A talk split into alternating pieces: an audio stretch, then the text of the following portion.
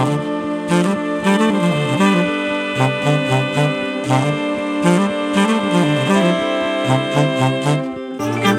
ッドバイブスミッドナイト楽座 by 倉園慶三こんばんは。ただいま3月10日金曜日の午前3時24分です。今日はちょっとね遅めの開始なんですけどもえー、あの例のね WBC という、えー、野球のね世界大会が今開催されていまして今日が初日なんですよね。えー、侍ジャパンは中国と対戦するということで、えー、私は実は、えー、中学までね野球部にいましてこの番組でも確か、えー、野球部でファーストやってて、え、僕のエラーで1点取られて負けたって話をね確か前にしたと思うんだけどまあ苦い思い出もありつつね、まあ、野球は大好きなんですよね。うん。それで、え、バンドやってる時もえっとねブラックシャドウズというねこれはあの古い漫画で「巨人の星」というのがありましてね私が子供の頃に連載をしていた漫画なんですけども、えー、ここに花形満というねえっと、今でいうイケメン2枚目系の、えー、ライバルがいまして、えー、そいつが、まあ、お金持ちのボンボンなんですけどね。確か中学生ぐらいでなんかもう自分のチームを持っていてね。なんかしかもオープンカーが中学生なのにオープンカーかなんかに乗ってそのグラウンドに来るみたいなね。えー、そういうキャラキャラだったんですけどそこのチームがねブラックシャドウズといってこう悪いチームなんですよ。でも私はねもう本当その花形満とこのブラックシャドウズが大好きでね、えー、バンドやってる時は、えっと、ブラックシャドウズというねえっとこれがね50年代ぐらいのえー、ニューヨークヤンキースかな、えー、のユニフォームをね、まあ、あのモデルにしてダボダボな感じでね、えー、バンドのメンバーとか他のバンドの人たちとかねマネージャーさんとか、えー、そういうメンバーでね試合やってて。うん、それから、えー、編集者時代はやんなかったかなさすがにね激務だったんで運動する気が起こらなかったのかなちょっとそこの記憶はないんですがその会社を辞めてですねコンサルになった後はえっと、要はそのクライアントさんっていうのかな？コンサル先の会社のチームに入れてもらったりとかしてね。まあその時もあのユニフォームを作ってですね。大体私はその星ヒューマがつけていた16番か。16番っていうのはあれですね、えっと、巨人の古い話で恐縮なんですが V9 を達成した、えっと、川上哲治という監督がいましてね。確かその人の永久欠番だった気がするんですよね。それを星ヒューマは受け継ぐんですがその16番かもしくは私の誕生日のね8月17日の17番かこれをつけてね一応ピッチャーとかをやっていましたね。まあだから大好きなんで、えー、今日は夕方の6時からテレビの放送が始まってで私は仕事があって家に着くのがまあ 9, 時9時前ぐらいだったんですよね。でこういう時は僕はですねあの完全にこの、えー、なんつうんですかなあのタイムスリップというのかな一人タイムスリップというのをやりましてね、まあ、ビデオに撮っておくんですよ。そして、えー、一切その家に帰るまでねメディアには目を通さずもうスマホも絶対にブラウザーとかね SNS は開かないようにして結果が目に入らないようにして家に帰り、えー、そしてあたかもね今から始まるかのようにねさあこれから WBC が始まるっつって夜の9時ぐらいから見るっていうのをやってるんですね。これはまああの大事なそのオリンピックとかね。あとまああんまり僕サッカーには興味がないんだけどまあでもね一応そのワールドカップとかの時は時々やる。うん。でも野球はねやっぱこれが一番。うんこれが一番ですね、でこれをやったんですよ。だから皆さんはもう6時ぐらいから見始めてるんだけど私は3時間遅れでねえー、見始めたんで1時半ぐらいになってもしかもあれですよ6時から 試合が始まるんじゃなくてね、えー、7時過ぎぐらいから試合が始まったんで、まあ、随分と長いこと見たんですけどねで今うちのねあのリモコンが壊れていてえ早送りボタンが効かないんですよ。で、このね、ビデオを見ていて、あの、巻き戻しもできないんですね。だから再生しかできないんでこのコマーシャル飛ばすとかその1時間の試合前を飛ばすとかっていうのができないんですよ。だからもうほんと不便なんですけどね。まあでもそのまさにこのテレビを見るように見られるっていうところでねあの早くその修理とかね買い替えればいいんですけどねなかなかそういうこの行動というのが私は苦手でしてねもう2年ぐらいかな。早送りと巻き戻しがない状態でずっと使ってるんですけどもね。だからあの途中でこう映画見てて寝たりとかすると大変なんですよ。また最初から見なきゃいけないっていうね。えー、まあそんな感じでそうそう見てたんですけど結構試合が長引いてね。で圧勝するのかなと思ってたらなんかまだちょっとチームがねうまく噛み合ってなくて私が見終わったのが7回の裏だったんだけどもうなんか20残塁ぐらいしてたような気がしますね。全く点が入らない、えー、この時点で4対1か、うん、4対1だったんですよ。でこの放送でその後ちょっと仕事が残っていたんでね1時間半で1時半で切り上げてで今、えー、それが終わって2時間後の3時半ぐらいって感じですね。だからこの収録が終わると私はその後8回9回を見るんですけどもね。なんかあのえらい長くやってたんで 録画してるのがねこの録画しながら見るモードだったんでえまさかこれ延長とかなってないよね？とかっていうちょっとね恐れや不安が私の中に今あるんですけどね。まあこの放送を聞かれている方はもうすでに結果をご存知だと思うんで何を言ってんだよみたいな感じかもしれないんですけどね。ちょっとまあ少しドキドキしながらこの放送を撮り終わったら、えー、WBC の続きを見るという感じです。で今日はですねまあそのいろんな最近私あの前々回ぐらいかなもうちょっと前ぐらいにこの最近ワントレがねものすごくこうたくさん入ってるとワンオンワンのセッションでねでこのいろんな方といろんなお話をする中でねやっぱりこの「癒す」というキーワードがねちょっと私の中では今とても大切だなって感じがしてるんですね。うん、なんとなくその私のやっているこのグッドバイブスの提案というのはね2つのモードがあるかなと思っていて一つは割と元気な時にね自分のそのなんつうのかな習慣みたいなのをこう自分の意思で修正していくっていうね。えー、このこれが一つなんですね。ただこの元気がない時はですねこの取り組みをやるとさらにきつくなるんで、うん、だからこの私のねお話ししてるポッドキャストもこの番組もですねまあ、いろんなモードの方が聞かれてると思うんですが中にはねいやこれ今そんなんきつくてできやしないよみたいなのがね当然あると思います。うんでそういう時はね無理をせずにもう一つのモードねこれも私はそのグッドバイブスの中でとても大切にしているものなんだけどもやっぱり癒すというね、えー、前々回ぐらいかなその休むというお話をしたんだけどこれにまあ似てはいるんですね似てはいるんだけどちょっと違う。えー、でこの癒すという話をね今日はちょっとお届けしたいかな。でよければですね、えー、この癒すためのワークというのがありましてねえー、これも合わせて紹介できればなと思っています。これもまあ本当にこのワントレの中でねあこれはちょっと少し癒さないとこの先の取り組みはきついだろうなとねそんな感じがする方にはやっぱりおすすめしているものでねあのまあ私は私はこれをいつもやっているし、えー、それをお伝えしたね多くの方がそれなりに効果があると言ってくださってるんでね、えー、ここでもちょっと紹介してみようかなと思います。で癒すという言葉もねやっぱりこれもえー、私がよく言うその愛とかね許すとかね、えー、そういうまあグッドバイブス用語と勝手に私が呼んでる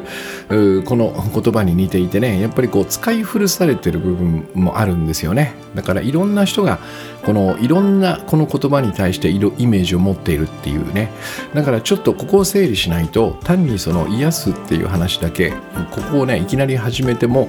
えー、何かちょっとこううまく噛み合わないかもしれないんでね、えー、まあ、一般にこの癒すと聞くと僕らは多分だけどこの気持ちの切り替えとかねあとリフレッシュそれからまあストレスの解消みたいなねそんな感じをこう思い浮かべると思うんですね。あるいはまあ人によっては、うんと、温泉とかサウナとかねあとかつての私がもう本当に週に2回3回通っていたマッサージね。えー、これこれ要はこの体に気持ちいいことっていうこれもなんとなくこの癒しのカテゴリーに入りますよね。あとはまあその音楽を聴くとかね。それからアロマアロマの香りを嗅ぐとかね。それからまあもうそのなんだろうな部屋を片付けるみたいなのもねあるあるその人によってはそれが自分の癒しになる。美味しいものを食べるとかね。どちらかっていうと何ていうのかなこの、今自分のこの感じえー、なんかこう疲れていたりちょっとだるかったりもしくはちょっとねこう、うん、心がモヤモヤしてる。これをまあ少しこう心地よくしてあげるみたいなねそんなイメージがあるのかなと思いますね。うん、だからそれがなんとなくこのいわゆる世の中で言われる癒し。だからまあ本当多岐にわたるんですよね。でまあこれも個人差があるんでしょうきっとね。私にとってこれは癒しみたいなね。まあまあこういうふうにいろんないろんな癒しのアイテム癒しのノウハウがあるんだけど私はねこのさすがにこのグッドバイブスでも癒すという言葉はねとても大切にしているだけあって、えー、もっとね大きな意味を感じてるんですね。この癒しという癒すという言葉にね。でこれは、えー、この番組をね聞いてくださってる皆さんだったらあいつもの話とここでくっつくんだっていうふうにねそのようにこう分かってくださる方も少なくないと思うんだけど要はですね、えー、まず僕らはねいつも話しているようにこの人が作った仕組みに出かけていくんですね。まあ、家から家で起きてえー、まあ、この家族の中も人が作った仕組みになってるっぽい時もあるんだけどねまあまあとにかく家で起きて目を目を覚ま覚まして朝身支度をしてねポッと外に出るとそこから僕のイメージだとこの家とはちょっと違うねもうちょっと厳しい人が作った仕組みみたいなのがねパッと現れてくるでこれはもう通勤電車とかね交通機関とかまあ、あるあるああるいはそのコンビニとかねそのお店とかそういうところにもまあもうスーッとこうインストールされてるんですね。えー、で当然だけどもここから会社とか職場に行くとここがやっぱり、まあ、一番過酷な人が作った仕組みなんですよね。でこの中で僕らは生きている。でしかもこのやっぱりねやっぱ不思議なものでこの人が作った仕組みの中で生きている中で僕がよく言うその一つ意識というのを持ち続けるのは非常に難しいんですよね。だからどうしてもここではバラバラ意識になると。うんまあ要はその競争社会であるしね。自分に責任がある社会なんでね、えー、自分のことは自分でやると。まあ基本的にはバラバラですよね。私は体という単位で切り離され孤立している存在であると、えー、で他の人はそれぞれね私のライバルであるし競争相手でもあると、うん、だからまあ非常に過酷な世界を生きているとね。でこういうところで暮らしていると、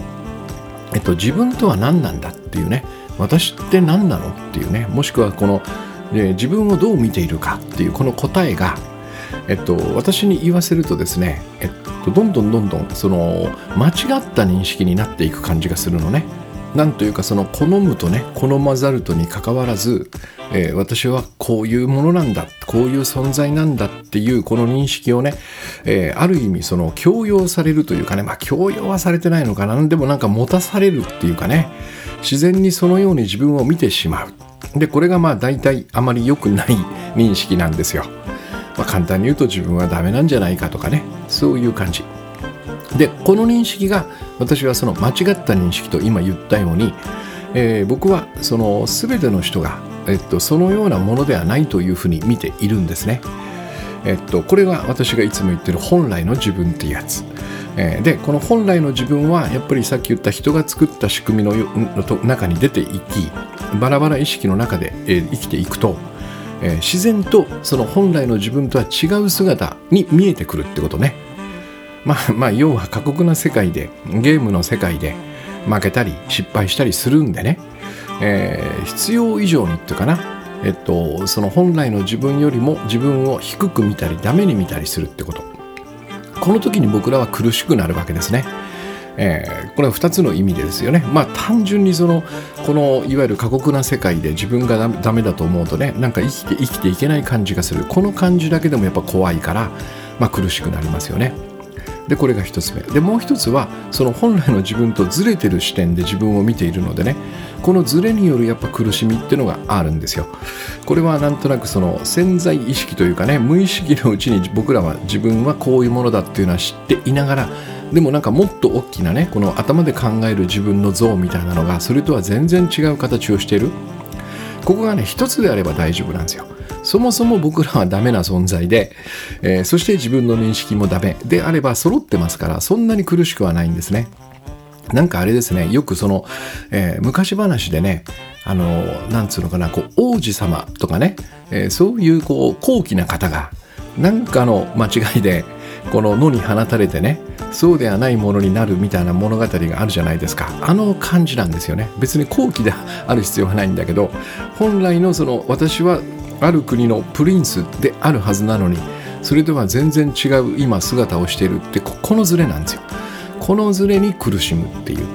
えー、そして私の定義する癒しとはねこれを、えっと、本当の自分に一致させるってことですね。だから、まあ、簡単に言うと認識を戻すっていうこれが私にとっての癒しなんですよ。自分の見方をこの間違ってしまった見方から本当の自分に戻してあげるってことですね、えー、じゃあその現実の自分っていうかね本当の自分っていうのは、えー、どんなものなんだっていうとここは実はですね私は個人差はないと思ってるんですね。この本来の自分の姿というのかな、うん、まさにこれが一つ意識なんですけどもね、えー、万人に共通するまあ今日はですね3つぐらい挙げときましょうか。本当はもっとたくさんあるんだけどもね。少なくともこの3つは私たちの本来の姿に、共通してあるはずなんですよ。共通しても僕らが持っている特徴というのがね、えー、これがまず一つはえっと、形のない私なんですね。私というのは形のない存在で、えー、傷ついたり損なわれたりしないと、えー、だから恐れや不安を抱く必要がないと。この認識を持っているのが私に言わせれば本来の自分だね。これが一つ目。それから、えっと、私の価値ですね。私にどんな価値があるか、えー、これは緑の本グッドバイブスご機嫌な仕事でも書いたようにえー、まさに一つでありますからね。この宇宙の神羅万象と同じく価値マックスなんですね。まあ空を見上げたらこの宇宙の夜空見えますよね。星とか月とかね綺麗なものが、うん、それからこの、えー、地上というかね地球の上にも美しいものはたくさんありますわね、えー、でこのあらゆるものと僕らの価値は完全に等しいということですね。等しいから最大なんですよ。えー、まあそうなんですよね。等しい等しくなければこの最大から最小までねえっと差が生じてしまうんだけどそれでは等しくならないので等しいということは全てが等しく最大であるということと同じになるんですね。まあ、要は私は価値マックス。これが本来の私の価値ということね。それからこれが2つ目。で、3つ目はですね、えー、私というのはもう罪の及ばない存在としてこの世に生まれたってことですね、えー、全く罪はないってことでこの事実だけはね、えっと、何をしても永遠に変わることはないっていうこの3点、えー、一つは恐れや不安を抱く必要がない存在であるということ。それからもう一つが価値が最大価値マックスであるということ。そして私には何の罪もないというこの3点。これが揃うとえっと私はあもともと私というのはね本来そういう姿をしていたんだなっていうふうに認識できる。で面白いことにこの外の世界まさに人が作った仕組みそしてバラバラ意識の中で生きているとですねこの123が完全に真逆にいくんですよ、えー、恐れや不安は抱きまくる、うん、そして私の価値はもしかしたら他の人の中で結構低いんじゃないかと。なんかせめて中の上ぐらいにいたいなみたいなね。中の上どころか最大なんですがえー、中の上にもなんかその位置していない感じもっと下にいるんじゃないかっていうね。この価値が低く見えてくる。そしてもう罪悪感だらけになっていくっていうね。だからこの123が、えー、私を苦しめている。私をその疲れさせている、うん、疲労させている。消耗させている。要因だっていうふうに捉えるわけですね。まあまさに多分これ間違ってないと思うんですよ。えー、以前ね、あのー、疲れないための三原則みたいな話をしましたよね。あの時何つったのかな。えっと、焦らない、心配しない、えー、怒らないか。うん。この3つと、この今日お話ししたね、恐れや不安、価値マックス、罪悪感。まあまあ似てるんですね。えー、相互に関係し合ってる。まあ、要はこのようなことを反対側に認識した時に僕らは非常に消耗してしまう。だから癒しが必要になるんですね。そしてこの3つをこの、えー、反対側に認識したまま、えー、すごく恐れや不安があるんだよね。そして私価値低いんだよね。でしかもなんか罪悪感にまみれてるんだよねっていうこの感じでさっき言ったね。その体に心地いい、えー、温泉やサウナやマッサージに行っても多分だけども私はね、えー、本当の意味で癒されることはないと思うんですね。だから、えっと、今日はこのね、うん、この3つをえー、元に戻すという このトライをねしてほしいなと。いうそんな提案なんですね、えー、そして、えー、一応ねこの3つにはこれをただね今ね、えー、私がお話したまあ恐れや不安を抱くのをやめましょう それから価値マックスと思いましょう罪悪感を捨てましょうってできる感じがしないんですよね。うん。だから一応まあ攻略法というのをね、えー、私なりに。これは自分がやってきた取り組みでもあるしね、えー、何よりも私はこの3つを、えー、揃えた時にね揃えたさっき言ったような認識にした時に本当に癒される感じがするんですね。だからいつだっけな2つぐらい前の番組でえっと、この23週間前ぐらいにねちょっとやばい感じになったって時も私はや私がやったのはこの3つなんですね。この3つを一生懸命結構本気でトライする。でこれはえっと、難しいように見えるかもしれないんだけどもね、えー、それはですねちょっと原因があってなんかこの私が言ったねその3つ恐れや不安抱かない価値マックスそして罪悪感を持たない。これがなんかねある種僕らはね高みのような感じがするんですよね。なんかこう修行とかねこう精神修行みたいなものそういうものを積まないとこの高みにはなかなかたどり着けないみたいなちょっとこううんなんつうのかなこう上みたいな感じかな。こう登るとかね上がるとかねもしくは成長するとかね、えー、精進するとかそういうものとしてこう捉えがちなんだけど、えっと、それだとしたら、えっと、これこれは癒しにならないですよね。自分がぐたっとしてる時にさあ、えっと、この3つできるようになれっつったら修行しなきゃいけないとしたらね とてもじゃないけど癒しにならない。そうじゃない。私はこれは戻ると。間違いなく戻るでいいんだろうなと思ってるんですよ。私たちというのは、えー、一人の例外もなくこの3つをねちゃんと共通に持っている存在、うん。えー、だから、えっと、ここでこれを難しいと思うのはまあ仕方ないんだけど高みに登るみたいなねそういうふうに捉えない方がいいと思います。そうではなくてもともとこのように生まれたんですよ、うん、だってあの えー、これね難しいんだけどね本当にうんおぎゃーと生まれた瞬間からももしかしたら恐れや不安をね僕らは抱いてしまうんでねこの世に世の中に出てきたその0コンマ1秒ぐらいの間かな。これをちょっと想像してみると、えー、多分恐れや不安は抱いてないんですよ、うん、そして価値マックスであるはずなんですよ。これは多分誰もが認めると思いますよね。バーッと生まれてきたばっかりの赤ん坊。これがいやもうこの子はちょっと価値低いなとか誰も思わないですよね。例外なくパッとこう抱きしめて価値マックスだって感じられる。そして何の罪も犯してないですよね。これが多分僕らのそんなになんかねぶっ飛んだ話ではないはずなんですよ。うん、だからこここに戻るんだっていうね。で当然赤ん坊には戻れない。だから認識なんですよ。私とは何かの答え。あ私とはこういう存在だったんだなというふうに認識が取り戻せればいいということですね。えー、で、えっと、まあ、それぞれのね、攻略法というのが私は一応こう編み出してましてね、えー、最初の順番でいくと、この恐れや不安を手放すためには、これはもう恐れや不安は思考から生まれるんでね、良くないことを考えるのをやめればいいんですよ。え、つまりここでね一つわかる良くないことを考えるのをやめればやるほど僕らは癒されるってことなんですね。えー、でこれも、あのー、単にね、まあ、良くないこと考えるのやめようっつってもなかなか難しいんだけどそうかそうかとこれをやると癒されるんだよなっていうこのね一つのねえー、このゴールがあるだけで随分とやりやすくなります。だからあ癒されたなと思ったらまた考えてもいいやと。でもこの癒す自分を癒すこの瞬間だけ、えー、この考えを止めてみよう。なぜならばもともとね僕らというのはその恐れや不安を抱かない存在だったから。うん。そこの認識を戻すために一度この考えを止めてみようというね、えー、これが一つ目。そして2つ目ねこの価値マックス、えー、これもねえっと前回お話ししたようにこれ1人ではできないんですね、えー、私はどれだけ価値マックスだと思ったとしても、え、そんなものはいとも簡単に崩れてしまうんでね。えっとここは鏡の法則を使います、え鏡の法則というのは、え自分を見るように他の人を見る。他の人を見るように自分を見るというね。えこの世界に確実に働いている大きな法則なんですね。特に僕らの間にはこれが働くんです、えー、だからえっと、自分が価値マックスで思える自分を価値マックスで思える、えー、この状態を作るためには、えー、例えば今日ね出会う人全てを価値マックスと見ればいいんです、えー、これもね価値マックスってどう見ればいいのっていう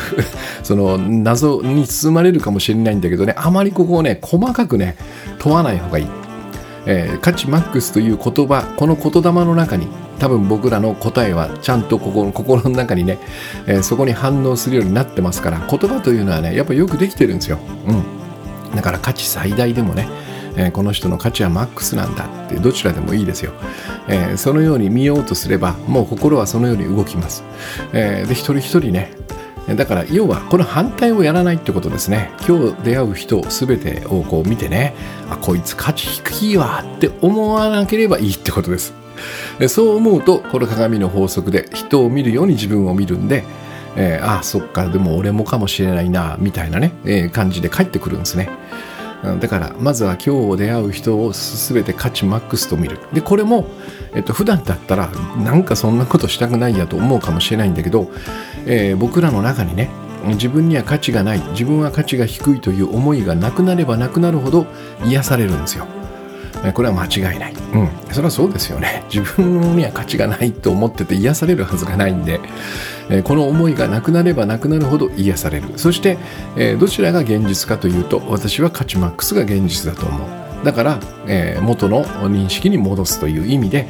えー、ただこれは一人で、えっと、やるのはなかなか難しい。だから、えー、一人でやるとね、やっぱりこう、ポジティブシンキングとかね、なんか自分を騙すみたいな感じになるんで、えそれでは癒されませんから、えっと、出会う人全てを価値マックスと見てみると。でそうすると当然だけどもそれは鏡の法則で自分に返ってきて次第に「あそうかそうか」と俺が今このようにして周りの人を価値マックスと見られてるんだということはつまり私は価値マックスと思っていいんだよねっていうこんな感じかな。まあ単純に言うと。まあでももっとそういう何て言うのかな今言ったようなえー、こうロジカルな流れではなくて心がそのようにこう反応してくれるってことですね。これが2番目、えー、そして3番目ですね。罪のない存在というふうに認識するためにはねえっとやっぱり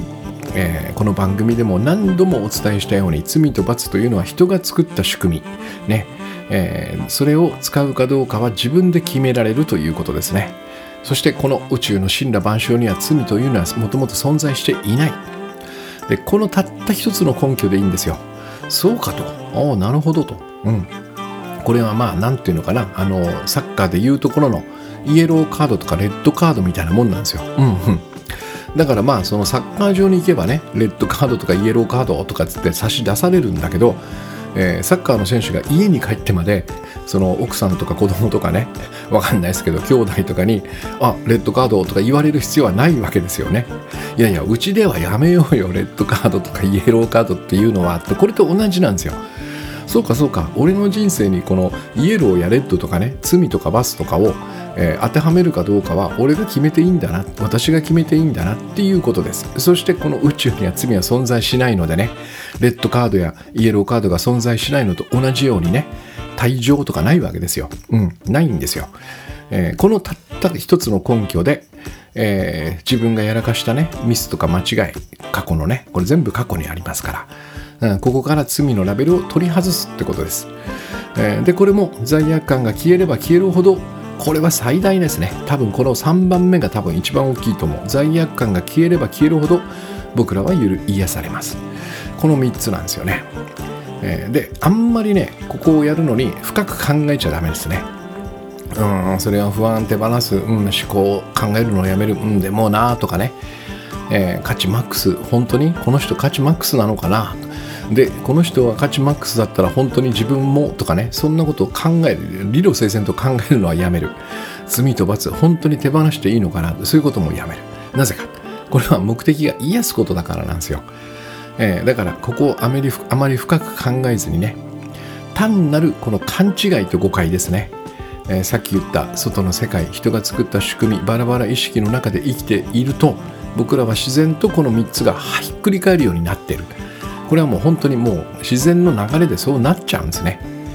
えー、だから、えっと、これは単なる勘違いや誤解がたまったんだなっていうふうに、えっと、考えるのが一番いいわけ。まあ例えばねその満員電車にこう毎日ね、えー、揺られているとですねえ月曜日そして火曜日水曜日木曜日っていうふうにこう日を追うごとにねだんだんなんかこう嫌な感じが溜まってくるじゃないですか。こういう感じこういう感じで、えっと、僕らはそっちの方にいると自分自身の認識がどんどんどんどん悪い方にこの溜まっていくってことですね。つまり勘違いや誤解がどんどんどんどん増えていくってこと。えそのように自分を見誤る傾向が強まってくるってこと。でこれを、えっと、戻すということですね。だからやっぱりこの癒しにはゴールがあるんですよ、えっと、そのゴールは何か。つまり私をありのままに、えー、思私をありのままに見る。もしくは、えー、ありのままの私を思い出すみたいなことね。でこのポイントとしてありのままの私って何だって言ってもなかなかねこうターゲットが定まらないじゃないですか。だからこの3点を挙げてるんです。恐れや不安を持たない。価値マックス。そして罪悪感がないってことですね。で当然だけどもこのね3つの試みをやろうとすれば、えっと、強く抵抗してくる自分っていうのが現れますよ。いや考えたい。いや価値マックスとして人を見れない。見られない。いやこの自分の罪悪感を手放すなんてとんでもない。みたいなねこの抵抗が、えー、当然だけど生じる。これはもう理由があるんですよ、えー、抵抗がある時は、と、このできないじゃなくてねやりたくない自分がいるんですよ。この3つに逆らってる自分っていうのがいるのね。でこれは、えっと、なんで僕らがそもそも間違った認識を持ったのかっていう理由が分かれば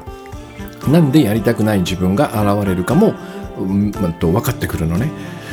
これはもう先ほど言った通りなんですよ。僕らは人が作った仕組みの中でバラバラ意識の中で、えっと、自分やこの世界の姿を見誤ったからなんですね。だから間違った認識を持ったんですよ、えー、でも、えっと、これをやりたくない自分っていうのが、えー、抵抗するのはね、えっと、その間違った認識を持った自分がやりたくないと言ってるってことねここややこしいかもしれないですねもともと本来の自分というのがいました。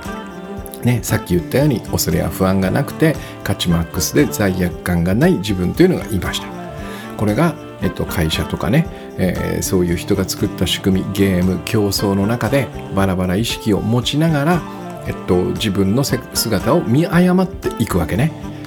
でその自分に今、えっと、認識を変えようぜというこう提案をしてるわけ。でもこの見誤った自分はえっと、自分とはそうではないと思ってるんでやりたくないって言うんですよ。なぜかその本来のね恐れや不安がなく価値マックスで罪悪感のない自分にこの本来の自分に戻ると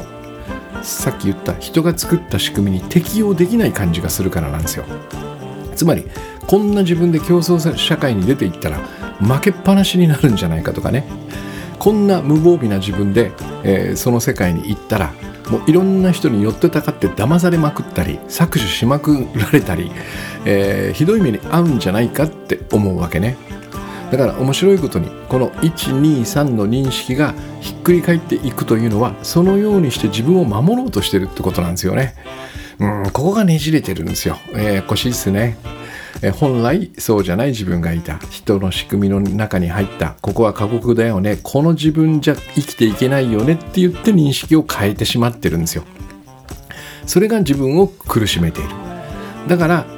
癒すためには元に戻すんだけど元に戻そうとするとその元に戻す自分戻った自分じゃここでは生きていけないって言ってやりたくない自分が現れるんですよ。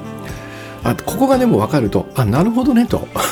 これもうしょうがないですよね。抵抗があるのはね。あ分かった分かったと。でもねあなたは今間違った認識を持ってるんだと。誤解をしてるんだと。自分自身にね。その誤解をしてる自分だからやめてって言うんだと、うん、だからちょっとまあ待っててくれよと、うん。えー、そして、えー、ここでねもう一度何をやろうとするんだっけっていうとこをねこう戻そこに戻るんですよ。えー、私は今日言ってる3つの提案は考えるは良くないことを考えるのをやめましょう。ね。だから他の人他の人価値マックスと見てみましょう。ね。それから罪と罰の仕組みレッドカードとイエローカードは自分に適用しないようにしましょう。ってこの3つだけなんですよ。よく冷静にこれを見るとどれも難しくなくね？って分かりますよね。しかもこの3つをやることで何かを失うか。多分失わないですよね。良くないことを考える。何にも失わないですよね。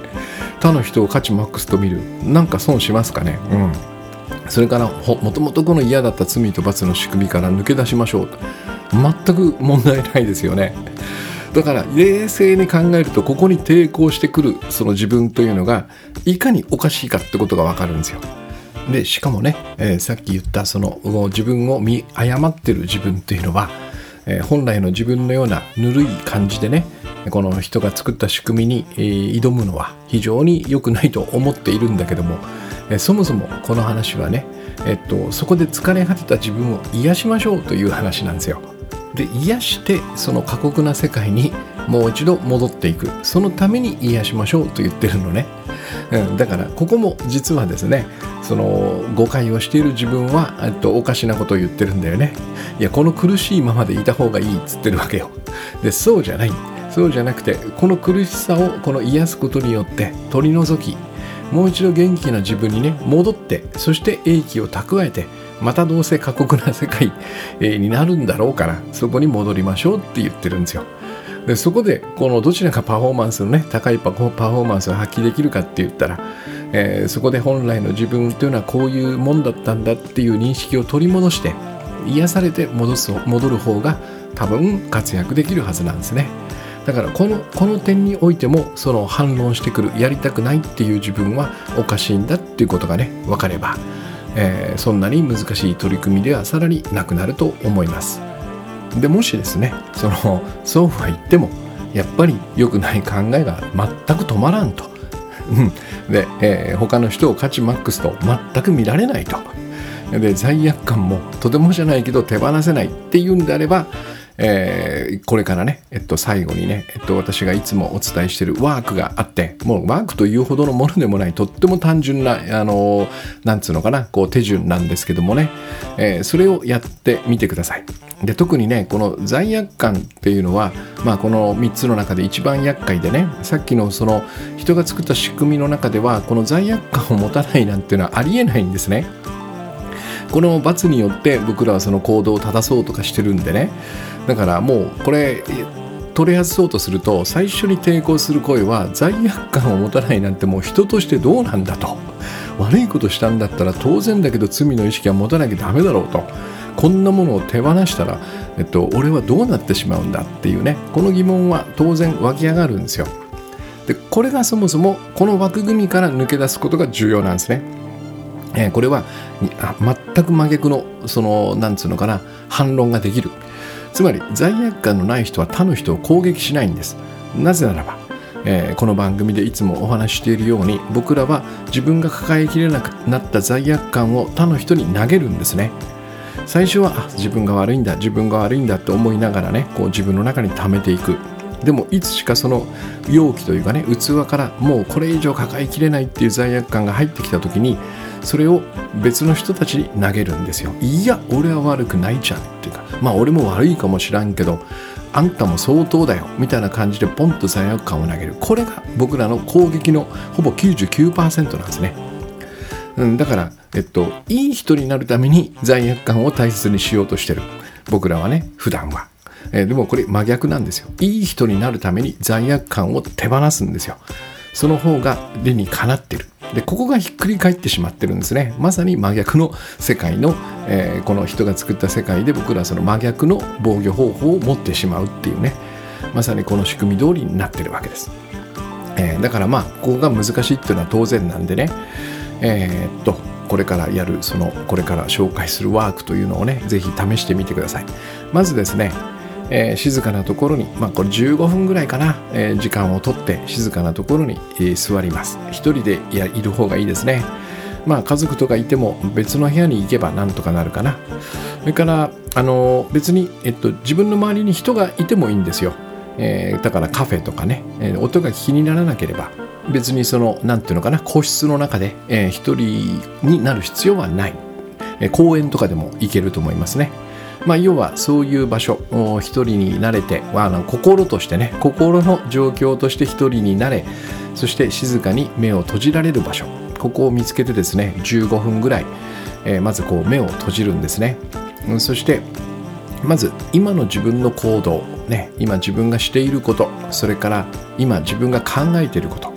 それから、えー、自分が今抱いているこの気持ちねまあまあ感情みたいなものね、えー、これをまずえっと、許すということですね。今自分がやっていること今考えていることそして今抱いている感情この全てを許すというふうに言ってあげてください。全部許すよ。自分自身にねそれからその次に過去にやってきた全てですね。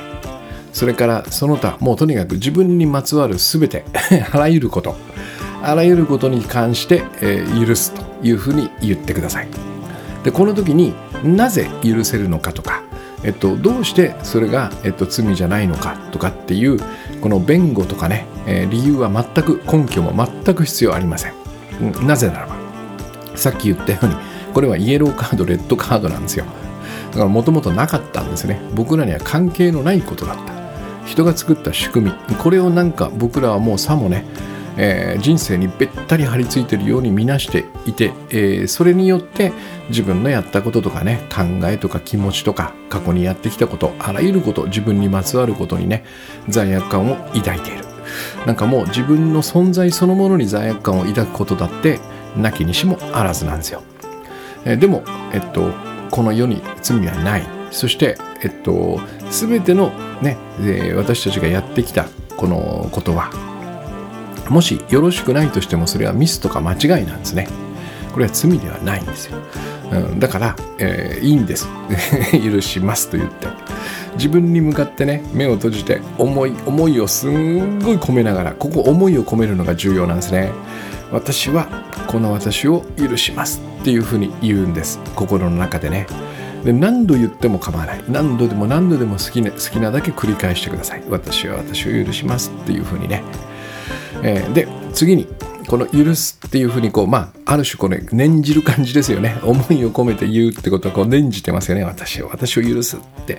ここでですねえっと罪の意識というのは基本的に全部過去にあるんです。そして過去の出来事過去の人間関係この辺から全部生じてるんですね。だから一瞬だけでいいから家族とか肉親とかね過去のあらゆる人間関係から自分がパッと切り離されるイメージを持ってください。まさにこの自分のね背中からずっと後ろの方にねこう連なっていたようなね、えー、仮想の時間。まさに仮想の時間。心の中にしかない過去という時間。この中にいる、えー、全ての人々ですね。家族肉親過去の人間関係。ここから一瞬でいいのでこの15分の間でいいのでそこを全部切り離してみてください。ここから切り離される感覚ね、えー、ということはどういう感じになるかって言ったらある種のねこう生まれ変わるイメージなんだと思うんですよ、えー、過去がバシャッと全部なくなってねそして今ここにパッと自分がいる。